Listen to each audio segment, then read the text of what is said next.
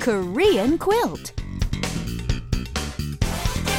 It's fabulous, fantastic, wonderful whoopla time. Yes, that's right, because it's Korean Quilt, your daily guide to the Korean language and culture. Now, oh. Anna, mm-hmm. do you know the word for getting in touch with someone in Korean? 연락하다? You are so good. And can you guess how we're going to use it in today's phrase? Any ideas? I have no idea. Enlighten us, oh gifted one. She loves me. Anyhow, our phrase today, folks, is 집으로 연락하세요. Ah, so we're telling someone to get in touch with us at home today, aren't we?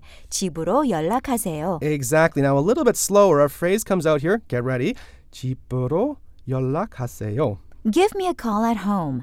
집으로 연락하세요. And what does this mean? I hear our good listener asking. Well, the first part there, 집으로, is a movie title, but it also means at home, while the next part is the verb please get in touch with me here, 연락하세요, which simply means as a whole, please get in touch with me at home.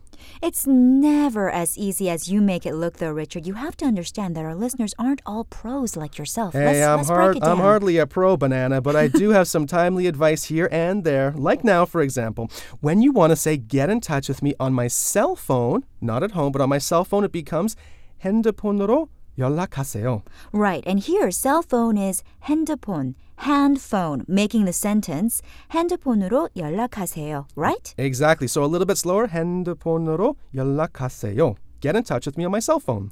핸드폰으로 연락하세요. Right. And our first phrase from today, get in touch with me at home. 집으로 연락하세요. Or get in touch with me by cell phone, 핸드폰으로 연락하세요. That's it for today, but we'll be back next time here on Korean Quilt. See you tomorrow.